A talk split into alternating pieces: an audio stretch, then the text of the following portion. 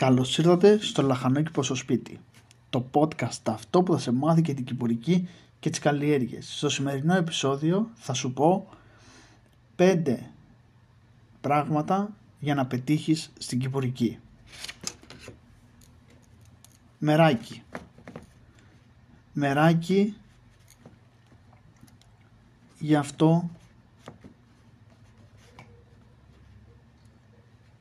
που ξεκινάς.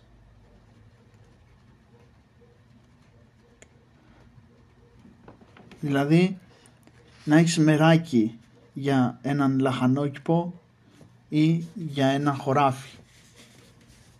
Να έχεις μεράκι.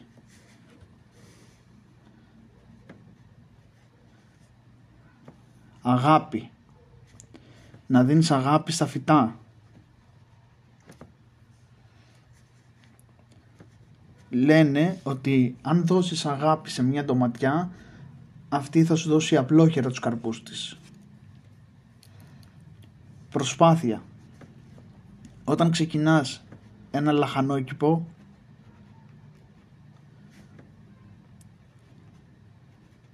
και δεν πετυχαίνει να προσπαθείς πάλι, να μην τα παρατάς.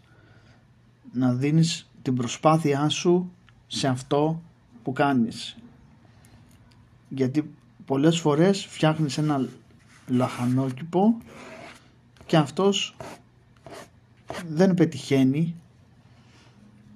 Εσύ θα πρέπει να το ξαναπροσπαθήσεις από την αρχή μέχρι να το πετύχεις. Φροντίδα. Να έχεις να δίνεις μάλλον φροντίδα στα φυτά Δηλαδή, τι εννοούμε φροντίδα; Το σωστό νερό, το σωστό, ε, το σωστό νερό, ναι, τη σωστή λίπανση, ας πούμε, για παράδειγμα, το κομπόστ, να μπαίνει σωστά και υπομονή.